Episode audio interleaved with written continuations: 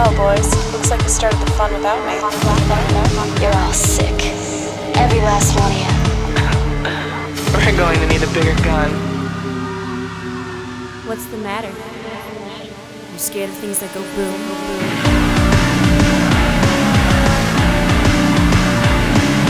Give me one goddamn reason why I shouldn't blow your goddamn brains all over that goddamn wall. My name is Eric, and I am joined today by Michael Kester. Yeah, I'm here. Uh, we're doing a pair of movies that um, that Eric picked. All the credit goes to Eric today. Um, and uh, if you don't like it, fucking go to the Patreon, patreon.com forward slash double feature, and pick better movies. That's what you can do. Good. you can pick better movies, or if you don't want to, you know, write messages, you could just pick shows to listen to. That's a more passive activity. You just That's a smart move. Go through that back catalog, you know, program your own playlist of double features. That's good. in a world where this is a show that for some reason you have gone back to listen to and it's like 2031 and somehow we survived everything the pandemic extreme depression the water crisis i got tsunamis please. right now yeah, all right. um uh, but uh, it, it, the movies, which you I assume know from the title of the episode, Your bingo board's different than mine. Yeah. Mine's like capitalism, gender, you know. Those are the It's uh, we're doing a movie called Cruising with uh, with uh, Rhodey Largo, and then we're doing a movie called Klute with um, the scariest moment uh, from '70s sci-fi. Oh my So- god, that that's yeah. You know, the people who know. If you're in the know, you're in the know. Isn't that how that phrase goes? Yeah, Not at all. ick yick. Yeah, I want to do Klute first because how can you Okay. do this sort of, you know, quasi Britishly paced movie after Cruising, which is just like too much hot leather and cruising to do that movie first. You gotta, you gotta work up to it, man. How are you? You doing all right? Yeah, I think I'm good. Did I've- you get COVID? Are you you okay? No, so far so good. The the thing, um, I think I've gotten COVID like five times in the time that you've got. How many how many COVIDs you got in this pandemic? I'm I'm currently at zero that I know Oh my of. god, this is ridiculous. But that doesn't mean shit. Maybe I am COVID. well, um, I'm I'm trying to hang a lantern on this because I think I might sound weird. In my head, I sound very strange. I don't know if I sound any different Mm. Mm-hmm. Yeah. on here, but I apologize. Not not audiologically. We'll fix this. It'll all get better. So um, it's weird. It's weird coming into Klute. It's weird coming into both of these movies for me right now because I'm on. Uh, I do that thing where I like at the end of at the end of the previous year, which uh, at the time of recording, the previous year is 2021. Who knows what happened? Sure. Uh, But um, so there's like all these lists. This was the best movie. Did you catch that? I bet you didn't realize this came out. This uh, this Sundance movie is finally available on VOD. So I've been every single movie I've watched for the last probably month outside of double feature movies uh, has been um, you know insert title parentheses 2021 uh, so to watch Klute and cruising it it felt like a shock to go Oh, back to a movie yeah. that was it felt like a period movie um, because I just haven't seen a movie that wasn't set there wasn't not set but wasn't um, made last year or for last yeah, year right. and so one of the things that I actually never expected, I've never experienced this in my life, and I don't I, I don't know how to really articulate this, but uh it, it was like a massive palate cleanser. Like, Oh, yeah. as uh, you know, fans of double feature know, like I only watch movies from the 60s, 70s, and 80s. I don't watch other movies because I don't like being able to accurately know what color black is. I prefer it to look charcoal gray. And so to watch to to watch a bunch of contemporary Eastman. movies and then that Eastman Yeah. stock. Yeah. All film must look like Eastman color. That's it. So to go back and watch these like wildly rooted movies in the 70s um it's it's nuts too because both of these movies clue they deal with this subject matter that feels like if you were to do it today it would be this like strong powerful decision let's let's talk about sex work in mm. an actually adult way not in like an adult triple x way but like how two adults in a room may actually have a discussion about sex work and not call it slutty prostitution or whatever Right, right. and Klute wants to have that conversation. Um, so that feels very modern about it. But the haircuts and the the Donald Sutherland of it all do not feel modern. Yeah. And so it's uh, and both of these movies sort of have that. And that makes it feel honest to me. yeah.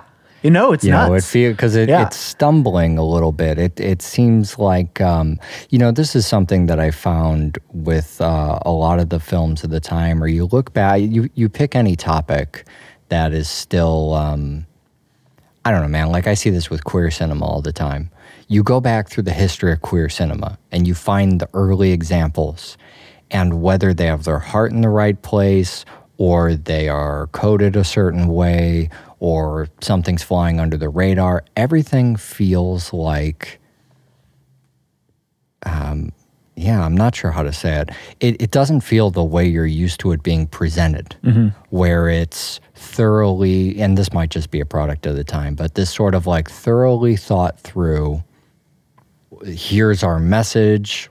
Every you know message discipline. Everything's going to fire on all cylinders. We're pushing this direction, but instead things are a little dirty. You get a little bit of um, both of these movies today. I think take a different avenue to uh, what they want to talk about than we would anticipate. And what feels very real to me about these movies is they come from this almost this sort of counterculture place. Today it looks very counterculture, but no matter what the topic, when I look back through the history of some theme, it seems that the first people talking about that theme were the punks of the time. And cru- Yeah. cruising feels that way. It feels very much like an outsider group trying to talk about something, or maybe in the case of the movie, uh, even an outside group to that talking about an outside group. You're talking about a scene in that movie. Totally. And in Klute, you know, we see this same kind of outsideriness to it. So, yeah, um, we'll start with Klute, I guess. You want to log logline Klute? Yeah. So, um, uh, what is he? A a, ma- a a a banker who dies at the top of the movie? Yes. Can you just clarify that with me? He's a banker. Well, he disappears. He is a man. he vanishes. a one percenter vanishes and leaves behind and leaves Yeah. behind a tape that says, "I once fucked this prostitute." And uh, When a one percenter blasts off into space without telling anyone, his friends all create a search party. Um, and so a conspiracy surrounds the sex work of this one part-time hooker named Bree, who uh, who ends up helping a a private investigator get to the bottom of the disappearance, and you know, um, amongst a, a litany of bodies. Yeah, so I, man, I have trouble even um, coming on the show and like looking. We do this over FaceTime, right? And I can't look you in the eyes and go, here's what I want to do, right? I want to go, so Michael, this movie Klute, tell me all about Klute. Who is Klute? We know the movie's not about Klute, you know, but it's it's hard for me to, I- to warm mind- up to that because it's Yeah. just so like I don't think we could both keep a straight face. Yeah, it's it's definitely um it was a shock to me watching the movie. So like, you know, I had seen the poster, the criterion sort of, and it says Klute and it's got uh, you know, um Barbarella but on Earth, Earth Barbarella. Yeah. And um and I'm just sitting, you know, I kind of get the idea, okay, so it's kind of about this sex work or whatever. And I go, weird. A sex worker named Klute sounds like that couldn't possibly be a sexy person. Yeah, yeah, yeah. But I guess I'll see what happens. And I still like in my mind, Klute is is Jane Fonda's character. That's why I had In to, my that's mind, why it has something to do with telephones. Okay. Because every Yeah. time I see the poster, I'm like, oh, Klute, that's a telephone movie. I don't know why the fuck. it, it definitely the movie itself gave me so many the conversation vibes.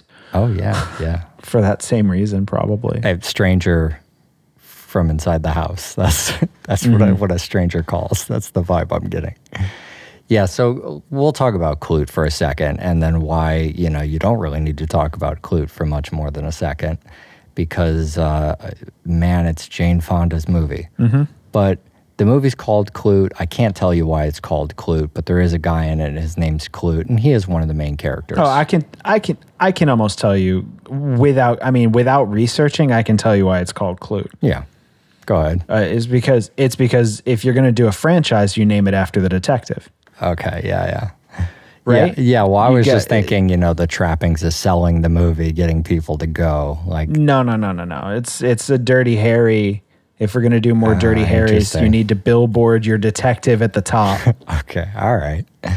Yeah, so Klute is, um, you know, his demeanor is something that I think is really what makes me want to talk about him before we talk about Bree. He is so the opposite of her, and it makes the both of them so much better for it. This is somebody we're introduced to this guy. Here's the one thing I do genuinely love about Klute. Klute's a stoic guy, you know, he's sort of the the darker, more mysterious type, uh, man a few words, whatever. That's all fine.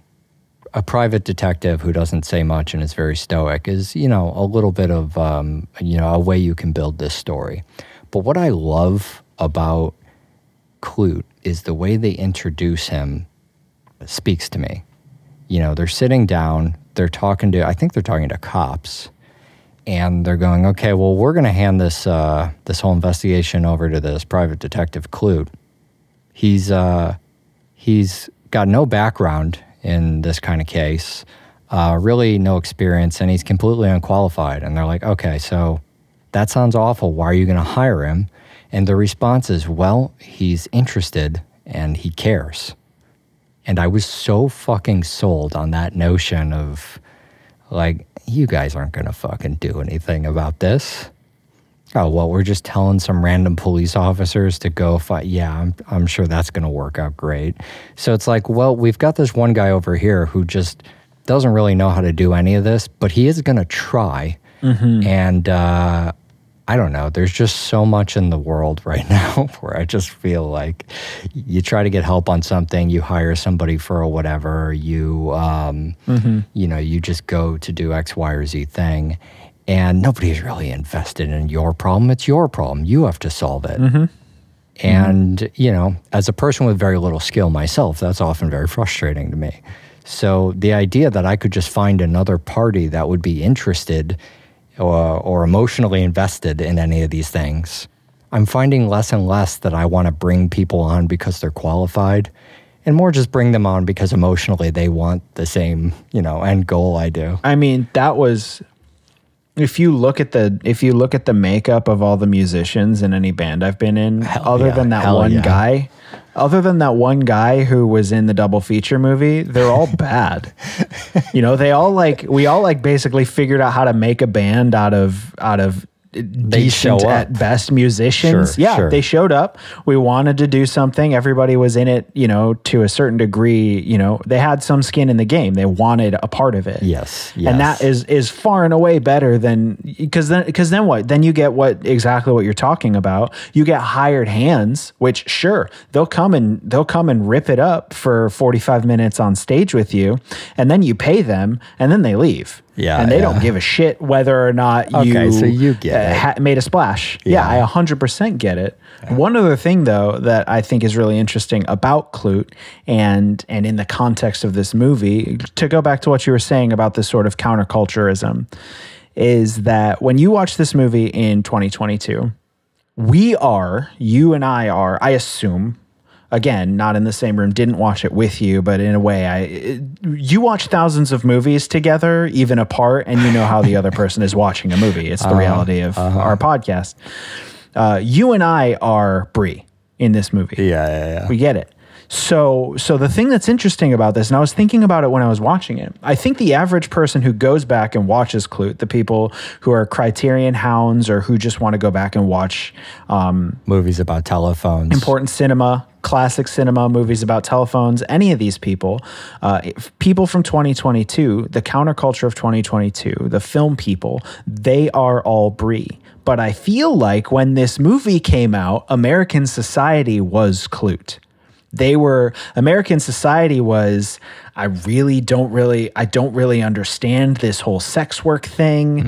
Uh, I would never in a million years pay for intercourse because that would be engaging in inter in in sex out of wedlock. Um, but I do care that people are being hurt, uh, and I, I I don't want that to happen. So I feel like that's one, and I feel like it's the same in the next movie too. I feel like you watch this movie now and you identify with a piece of the movie that the average audience didn't have access to. Yeah. And I think the sex work aspect of of the movie, I keep wanting to say Klute, but now we have to distinguish. Yeah, the yeah. sex work aspect of the movie was extremely taboo and foreign to the average audience. And now it's like we're trying to like get health insurance for prostitutes. Sure. So things things have come so far that the movie actually reads from the back instead of the front, but it doesn't make it any lesser of a film. Aside from the fact that like the language didn't exist, so they couldn't talk about it the way we talk about it now, Yeah. right? Yeah. Yeah. Yeah. Well, this does build on the back of, like, we've seen a couple things. I remember when we watched Belle de Jour, Mm-hmm. or um, what was the name of the, who was that Fellini movie? Um, Nights of Cab- Cabiria? Was that the, I always forget how Knights to pronounce. Nights of Cabiria. Yeah, yeah. Cabiria. yeah, I forget how to pronounce the or uh, Vivre Sa Vie, the um, Anna Karina movie. You know, I think since the '60s, we've really made some landmark attempts to talk about people who do sex work as human beings. Mm-hmm. And it is interesting to see from different countries and in different decades how that is advanced. Include specifically, it comes off to me like a Trojan horse. And I, I think part of that's the script, part of it's the intention there. But I credit Jane Fonda a lot with it in this movie. I think that she's really good in this. She's really interesting to watch. And she gives a lot to this character that just kind of, um, I don't know if it helps you understand or just sort of grabs your attention. It- You know, it, it humanizes this character that could be kind of plot fodder. Mm-hmm. But it is in the script too, because we do spend so much time hanging out with her.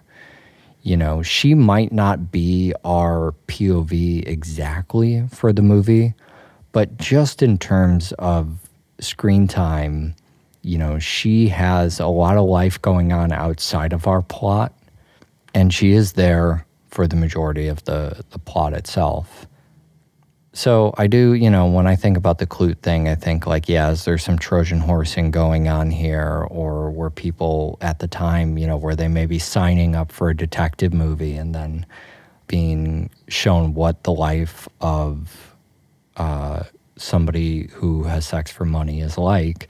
Because we spend a lot of time, you know, literally in uh, sitting down with her therapist going, Well, why do you do this?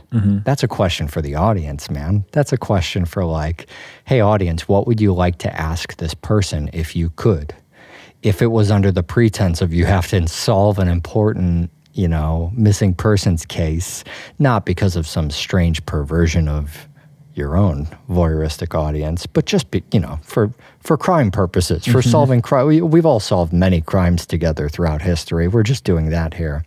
And so you're sitting in the office and you're you're going through the stuff that would be interesting to people who don't know anyone in that background, the fucking world's oldest profession, and want to know like so why does somebody do that? And even if they don't have an interest in that, maybe even just to illustrate to them this gets a little more like maybe activist mindset, but just to fucking show somebody like, so why do you think somebody does this? What sort of urges outside of just, I want to get money, what could I do? Or even the worst urges, people might say, you know, laziness, not wanting to be employed, not want, you know, whatever people might throw at somebody who has sex for money. And so we hear her go through really, what does this do emotionally? What is it about this line of work? The same as you could ask anybody for their line of work. Mm-hmm. You could go, oh, why do you, oh, what do you do for a living? You work at a bank. Oh, is that just for money? Or is there something about that? Like, why did you choose that profession? How did you fall into that line of work? What does that do for you? And so her therapist compares it to um, acting and kind of what she gets out of that, why she keeps going for acting, why it's not satisfying to her, and sort of the differences between that. And I think that gives the audience a lot of insight into something that maybe they didn't necessarily sign up to to learn about. One of the reasons that we really know it's her movie is because we end with her and what she's decided to go do and how the you know how the movie ends that way. You know, her choosing to not be with him is very it's like very middle finger to the happy ending for this movie. You know, it's it's like anti big film uh ending. it's funny because I feel like all of this is sort of when you're watching the movie. This is what I this is what I take away from the movie too. All of this conversation, which is really funny to me because it's definitely a movie about a serial killer. Oh, sure. and that just like barely even comes to the surface. You know, it's. It's funny because this movie is so meaty. There's so much to talk about, but the movie, uh, it, it, it like has all of this to say, and it's definitely like bringing these subjects up. But it's also like, and what if the police detective was actually crooked and causing a bunch of hurt? I'd be Yeah, like, yeah. I'm like, oh yeah, no, that's definitely in here too. I guess it's just not, uh, not what I care about. Yeah, you sort of have to be reminded that the plot is, in fact, the plot of the movie, and that you're not Exactly, following yeah. someone through their like weird career shifts or Right. something like that, right? Yeah, that it that it's not like a. I know I'm not supposed to talk about him, but it's not like a dark Woody Allen movie. Yes, right. It's like actually, it's actually like a crime drama thriller. It's not like a dark Woody Allen movie where like you have a person just like walking around the New York. Yeah, it's it's also a movie that I uh, I kind of forget is a New York movie because it feels so fucking British. It has its moments where it feels British, and then it also has its moments where it's like, man, the scene where um, where they're in the apartment and then someone's on the roof, and that that music with the like uh, sort of choir or the like vocal part kicks in. It's like that, uh, you know, that, those good old Danny Elfman tunes that we were raised on, the uh, Edward Scissorhands soundtrack. That kind of stuff kicks in. The flashlight down the basement steps. I'm just like, when the fuck did we arrive in a horror movie? I know. And uh, yeah, so I mean, this is, you know, the mood of this really hits me. I also think every movie that's ever had that kind of like choral arrangement score always feels special to me. It always feels like this is, uh, this is a unique, um, uh, the movies that I always call, you know, something somebody had up in their, their dorm room, a poster in a dorm room, a special movie, someone's favorite movie. So you know it's the style and it's the tone but both of these movies today it's the fucking acting it's the jane fonda and it's one of the things that keeps me going back to this generation is there were so many people who were just fascinating to watch that the way they play characters you know a lot of people like they'll look at a plot of a movie and go oh this kept me guessing i didn't know where this movie was going to go i couldn't figure it out and I think as somebody starts watching a lot of movies, that's something you know you hear more and more. Is uh, oh this one I didn't know. You know I've seen so many movies now. I know how movies go. This one I couldn't figure out. And as I started to learn more and more about actors and pay more attention to acting, this decade or these couple decades kind of uh, you know the acting choices were always like oh that's a little quizzical or what's she doing in this scene? Or even just the, the way she chooses to play an emotion or walk or talk. It it's maybe a little more subtle to try to point out the specifics for Bree but this next movie cruising is an Al Pacino movie I think it's kind of perfect for this because it's not the Al Pacino we're used to seeing. It's a little more Dog Day Afternoon Al Pacino. Yeah, that's what I was thinking too. I was gonna say there's the Al Pacino is is definitely one of those actors, just like Robert De Niro and Christopher Walken. I think we've talked about this, where they start their career by being an absolute dynamo of a performer, Mm-hmm. and this is definitely in the former part of his career, the the defining part of his career, right? That's I guess how how you would say it if you had any idea what the fuck you were doing, idiot. Um, uh, no one noticed, Michael. You're fine. So this But is you a movie. felt you felt uh, that way about him in this movie, right? You were watching this 100%. going like, "Oh, this is a weird Pacino. What kind of Pacino we got here?" Yeah, this is not a dunk Pacino. This Okay, is like a you. legit Pacino. Um, I it, it's uh it's it, but but to go back to what I was saying about Klute too, like this movie very much feels like it wants to talk about gay culture a lot. Has a lot to Mm-hmm. say about gay culture. Um, but the the language and the words and the forums do not exist yet for this movie Yeah. to have the converse. You know what I mean? It's it's uh to to go back to a movie from the beginning of of fucking time, uh The Man from Earth. Um The beginning of Where- time. a movie that came out after this one, yeah. but before on our show. But you know, there's that scene in The Man from Earth where they're like, they're like, "How do you know that you were in Africa?" And he's like, "Well, I obviously didn't at the time, but once once language started to call it Africa, I knew that it was called Africa." This is a reference know? only I understand, and no one else. but still, you know, movie. it's it's But yeah, the the whole thing. It, it's basically like um, you, you don't realize fucking Brian Eno didn't know he invented electronica. Yeah, yeah. Brian Eno just started doing music, and then somebody 10 years later called the whole thing electronica. Well, you know, you're somewhere interesting and, and maybe important in culture when just the name of the people in a movie like this has changed upon every reissue of the film. You know, we try to logline this movie, and there's a big part of the movie that's like, what do you call the people that this movie is about? Mm-hmm. Right? So, this is another movie where there's a serial killer on the loose. So we think Oh, yeah, that's true. and he's hunting down who? Who's he hunting down? Is he hunting down gay people? Is he hunting down prostitutes? Would you say prostitutes? Is he hunting down people who, you know, leather enthusiasts? I mean, I feel like with every release of the, I can't even imagine.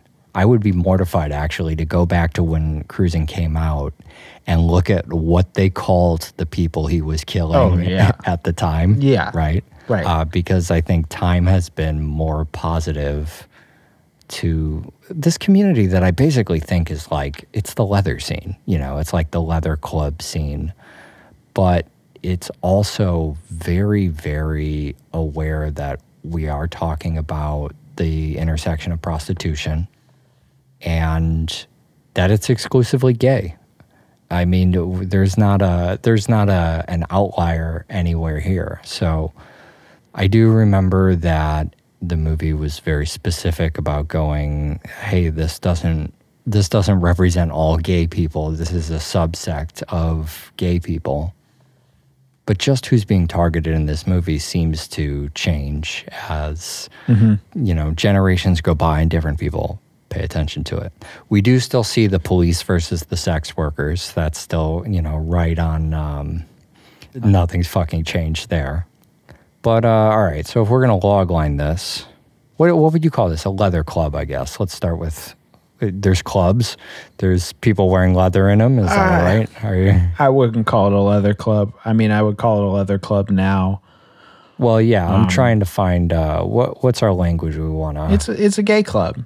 I mean, uh, uh, the thing. So okay, so you have a you have a an, an ambitious cop who wants to be a detective, and he's given a shot to go undercover as a gay guy to uh, cruise these gay clubs and try and lure out a guy who's killing gay people who look exactly like Al Pacino. That's I mean, that's that's really we should focus on the sub niche. It's not just gay people. It's not just gay people into leather. It's specifically people who are into Al Pacino lookalikes in leather. Yeah. In gay mm-hmm. scenarios. That's the mm-hmm. overall fetish. yeah. And it's funny because I thought that that was going to be the plot, and they don't actually call it out. But there's the scene at the beginning, right, where he's like, "Why me?" And they're like. These are the two people he's killed. And in my mind, I'm like, oh, no brainer. They're uh, throwing right, you in right. because they look like your stunt doubles. Uh, yeah, yeah. And then they're like, and then he's like, oh, okay. Because they're young and attractive. I'm like, no, you missed the point. It's literally pictures of you, uh, but they just put a funny mustache on. yeah, yeah. So funny. So yeah, it's definitely that that's that's a part of it. And so the thing to go back to what I was saying about the language too. So the movie's called Cruising because I don't know if it's still the thing, but that's apparently what you used to call it when you like went out looking for gay dudes to fuck. Now you just call it going out, but at the time, Right. it had or its own staying name. in, I think, is what, yeah, what we that's call true. it now. Yeah. Um, you call it existing. Uh, but yeah, so you, you would go out and, and, and try and, and uh, for some reason, like the cadence of cruising makes it feel very predatory, which is odd. You know, Yeah. there's the scene, um, the scene where the police, uh, the first guy that he, uh, thanks movie, the first guy he fingers, um, So there's a double police on entendre, double Yeah. entendre, double double entendres today. Yeah. So he fingers a guy, and then the police come in. The police come too early. He fingers a guy. The police come too early. Wow. And the guy just starts shouting, "He cruised me! He cruised me!" And I'm just like, "Wait, that. That's so funny. yeah." Yeah, it's like really I'm like okay, so it's like pre- it's like an it's like a top and bottom. It's like an active. Yeah, you're, yeah, there's a cruiser and a cruisee. Sure. Uh, it's it's very but but again, all of this is is you know I, I'm not from the 70s, and and all of this is through the language of the film, which I have to assume didn't do the most research about the gay scene yeah, yeah. they pro based on the movie i have to assume they did some because it feels like there's actually some uh, soft-handedness to the whole thing. And at first my i do have to say my, my at first my reaction was like oh sure all the gay guys are these leather daddies with their asses out. But then i thought about it and that's actually probably true because in the 70s you were either that fucking out or in the closet. There is no there is no gay dude in a cardigan at a gay cafe. That guy doesn't exist. That's it's funny. either it's either it's either like ass out getting full fisted by six dudes or in the closet. It's funny. I mean, they might have been the ones picketing the film too. You know, this is a really odd movie for how much I think the very people that that would champion the movie today mm-hmm. and go, "Oh, look, a a early example of representation." Let's say, were probably picketing the movie at the time but it's hard to know. I mean, you you read some of the stuff. I'll let people look into this themselves because I'm in um, no position of authority to. Like you said, we weren't even born, so I don't know. But uh, I know it was really controversial when it came out because people were afraid that it would portray the scene poorly. But at the same time, all of the extras are apparently from the leather scene. So, you know, you do like, I don't know that William Friedkin knows what he's talking about, but some amount of the portrayal is as accurate as, you know, as having extras from that background can can make it, I guess. I think it's a miracle this was fucking made at all. I look at this today and I can't really understand like it seems so explicit uh, how would this have enough audience to be a viable Yeah. movie? It's you know, like it's going to be too explicit to just like come out in theaters and just average vanilla people go see it. it's funny because it feels super that compared to the other one this feels like super gritty new york like hella mm-hmm. 42nd mm-hmm. street new york i'm like how is this not an abel ferrara movie Well, yeah, and you you look at those little movies too, and you th- especially the stuff that was in like porn theaters, and I don't know how Yeah. much business they were really doing, but the production values Right. are not what this movie is. So, you know, I would not look at movies from 42nd Street and go, oh, yeah, we could do a, you know, if we could go back in time, if only we could go back in time, we could do a big budget version of one of these. Exactly. It would fail Right. because who would go to see it? Mm-hmm. But the other thing is, I think about, you know, like, like Frankie goes to Hollywood and the Relax video, mm-hmm. or the very clubs that this movie's about. I mean, are packed. So mm-hmm. maybe there is enough. Of, I certainly somebody somewhere thought, oh yeah, you could make this movie. Warner Brothers thought you could make this but- movie. But to go back to our journey too, the thing that's strange about that realization, because you're right, that is probably what happened, is they went, oh, there's an audience, there's an untapped market here. The thing that's weird is that the the obvious move is to do an exploitation movie about it. Mm-hmm. Because because then you're like really pandering. You don't get Al Pacino if you're trying to put gay asses in the seats. I mean, you might Sure, sure. for because Al Pacino obviously is is fuckable and murderable at the same time or whatever. That's like his niche. But I would if I were if I were trying to if I were trying to pack the house with the people who are packing the gay bars, uh-huh. it wouldn't look like cruising. But we do have. wouldn't look like that. Okay, we have films. You know, look at De Palma films, right? Which are often looked at as these uh, kind of like elevated exploitation films, and they take a lot of what was successful in exploitation, except you get you know maybe a name actor in them, or they play a little bigger for some reason. So. Uh, I don't know. I don't want to get. I don't want to get too like pearl clutchy about like, oh my God, how did how was this even a product of our own Earth? Because maybe you know, maybe we can look back and go, people were ready enough to see this movie that it was viable in some way. I don't know. Wouldn't mean, that be nice? probable. Wouldn't that be a nice? That's way to look probably the reality. That's all I can that's all I can figure is that that Here's another It's just- it- reality I could see is that nobody knew the movie was going to be this much, right? Mm-hmm. Like nobody saw giant naked cowboy judo slapping and the police interrogation coming. yeah, I mean I th- that was just a little. I think that's just a little extra. It, the other thing about all of this that we alluded to at the top of the show is that like it's just a really fucking good movie. Like it is like mm-hmm. it is like an inarguably compelling movie. Like to the point where if I were, you know, the if I were the conservative producer who was trying to appeal to the biggest audience and someone was like, "All right, so I'm, I've got the first 15 minutes of the movie kind of like generally compiled. Let's take a look at it." I would be like, "Oh shit, this is good." And then they're like and then they come in the next day, they're like, "Here are the next 5 minutes and it's just gay dudes fisting each other." I would be like, "Oh, wait, hold on." And then they come back, and the next 10 minutes are back to that compelling crime story with this Pacino performance. I'd be like, okay, okay, I can, I'll forgive the fisting.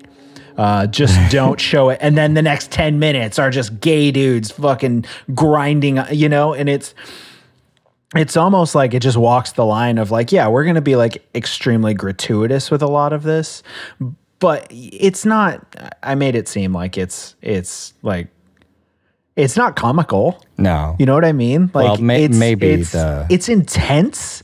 It's intense, but it is not. maybe the judo slapping. Yeah, it's intense, but it's not. It's not in a way where it feels like it's at the expense of the gay community. Before I forget, this is um, the the reaction of like the reaction to the interrogation of like who is that guy? Uh, this was apparently based on like actual tactics. This idea of having like something so undescribable, like this nearly naked dude come in and kick a suspect around, you know, in a cowboy hat and leave. And the idea was that no one would believe it happened later if the witness is like, yeah, and then a naked cowboy came in and beat the fuck out of me and then left. Mm-hmm. That's police brutality. People would be like, a naked cowboy did that just in the middle of the interrogation. Sure, that sounds very probable.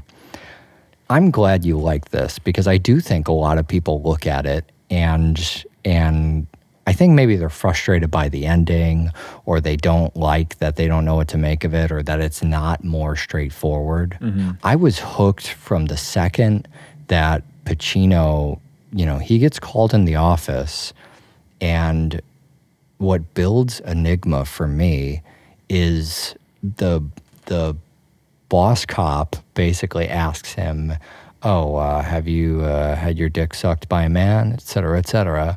And he's all like, "Oh, gee, I'd never even thought of asking a man to do that. You must be joking. What a strange idea." He's got this ultimate innocence to him, but I guess the movie's unique in that his character kind of remains there.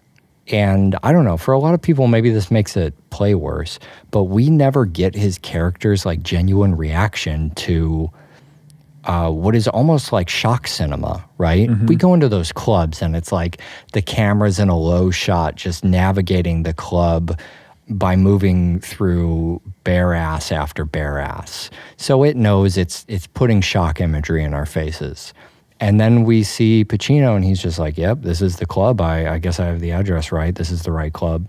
There's no okay, so imagine a scene where we then cut to Pacino and his eyebrows are raised and he's like, Oh fuck, I didn't realize what I signed up for or a scene where he's like, wow, maybe this turns me on, or just some kind of like, how does his character feel about being in a leather club?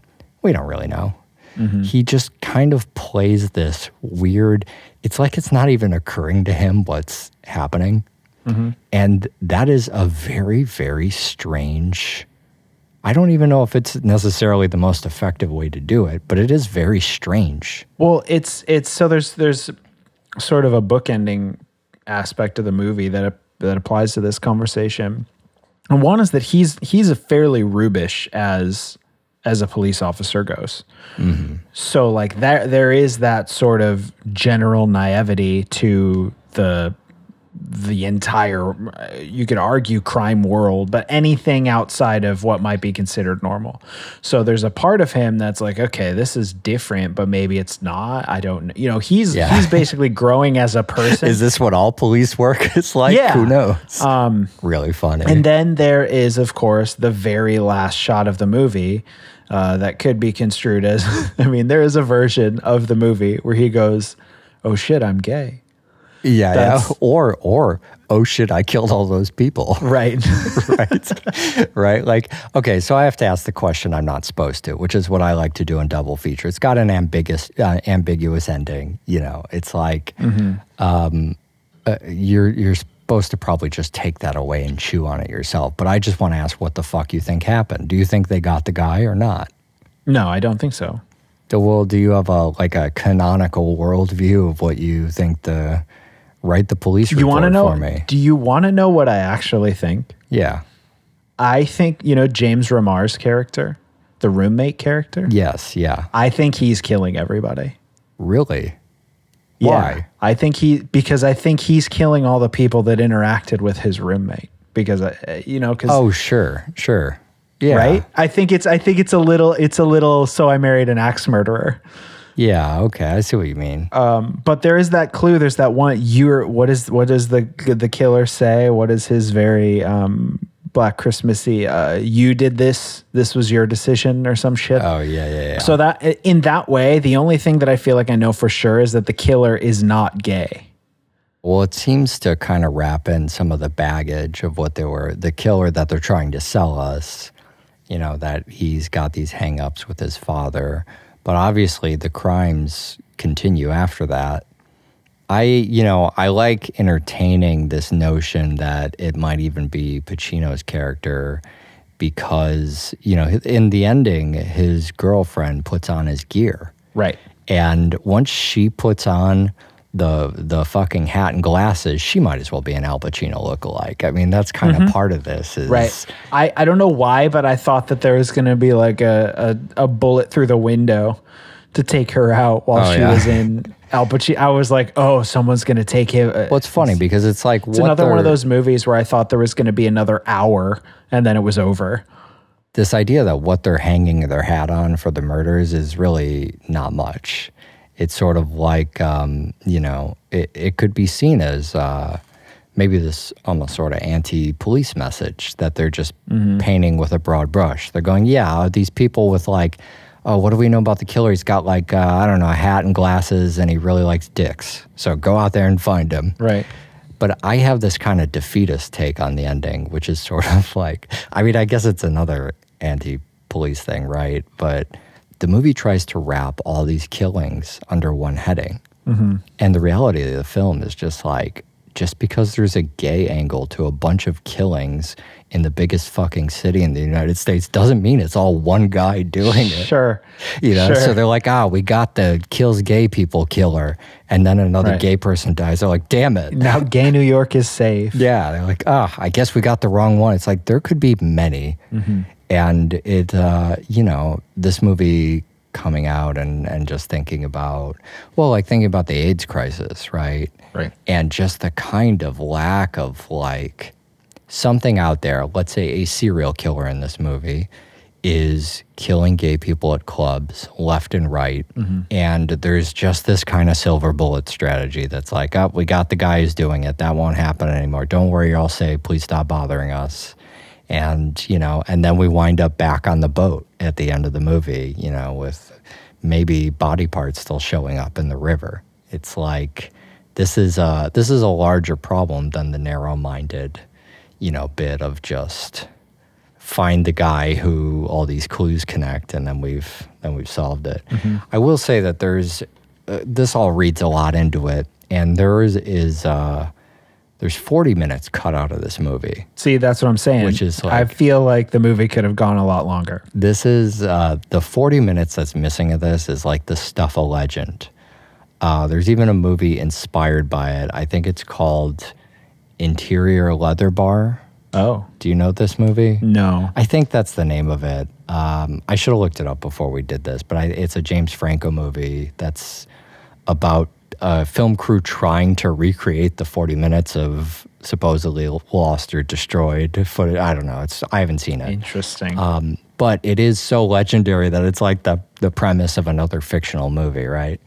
But there's a debate over what's in it because a lot of people think that it shows Pacino's descent into the culture, that it reveals something more about like his psyche or what's going on.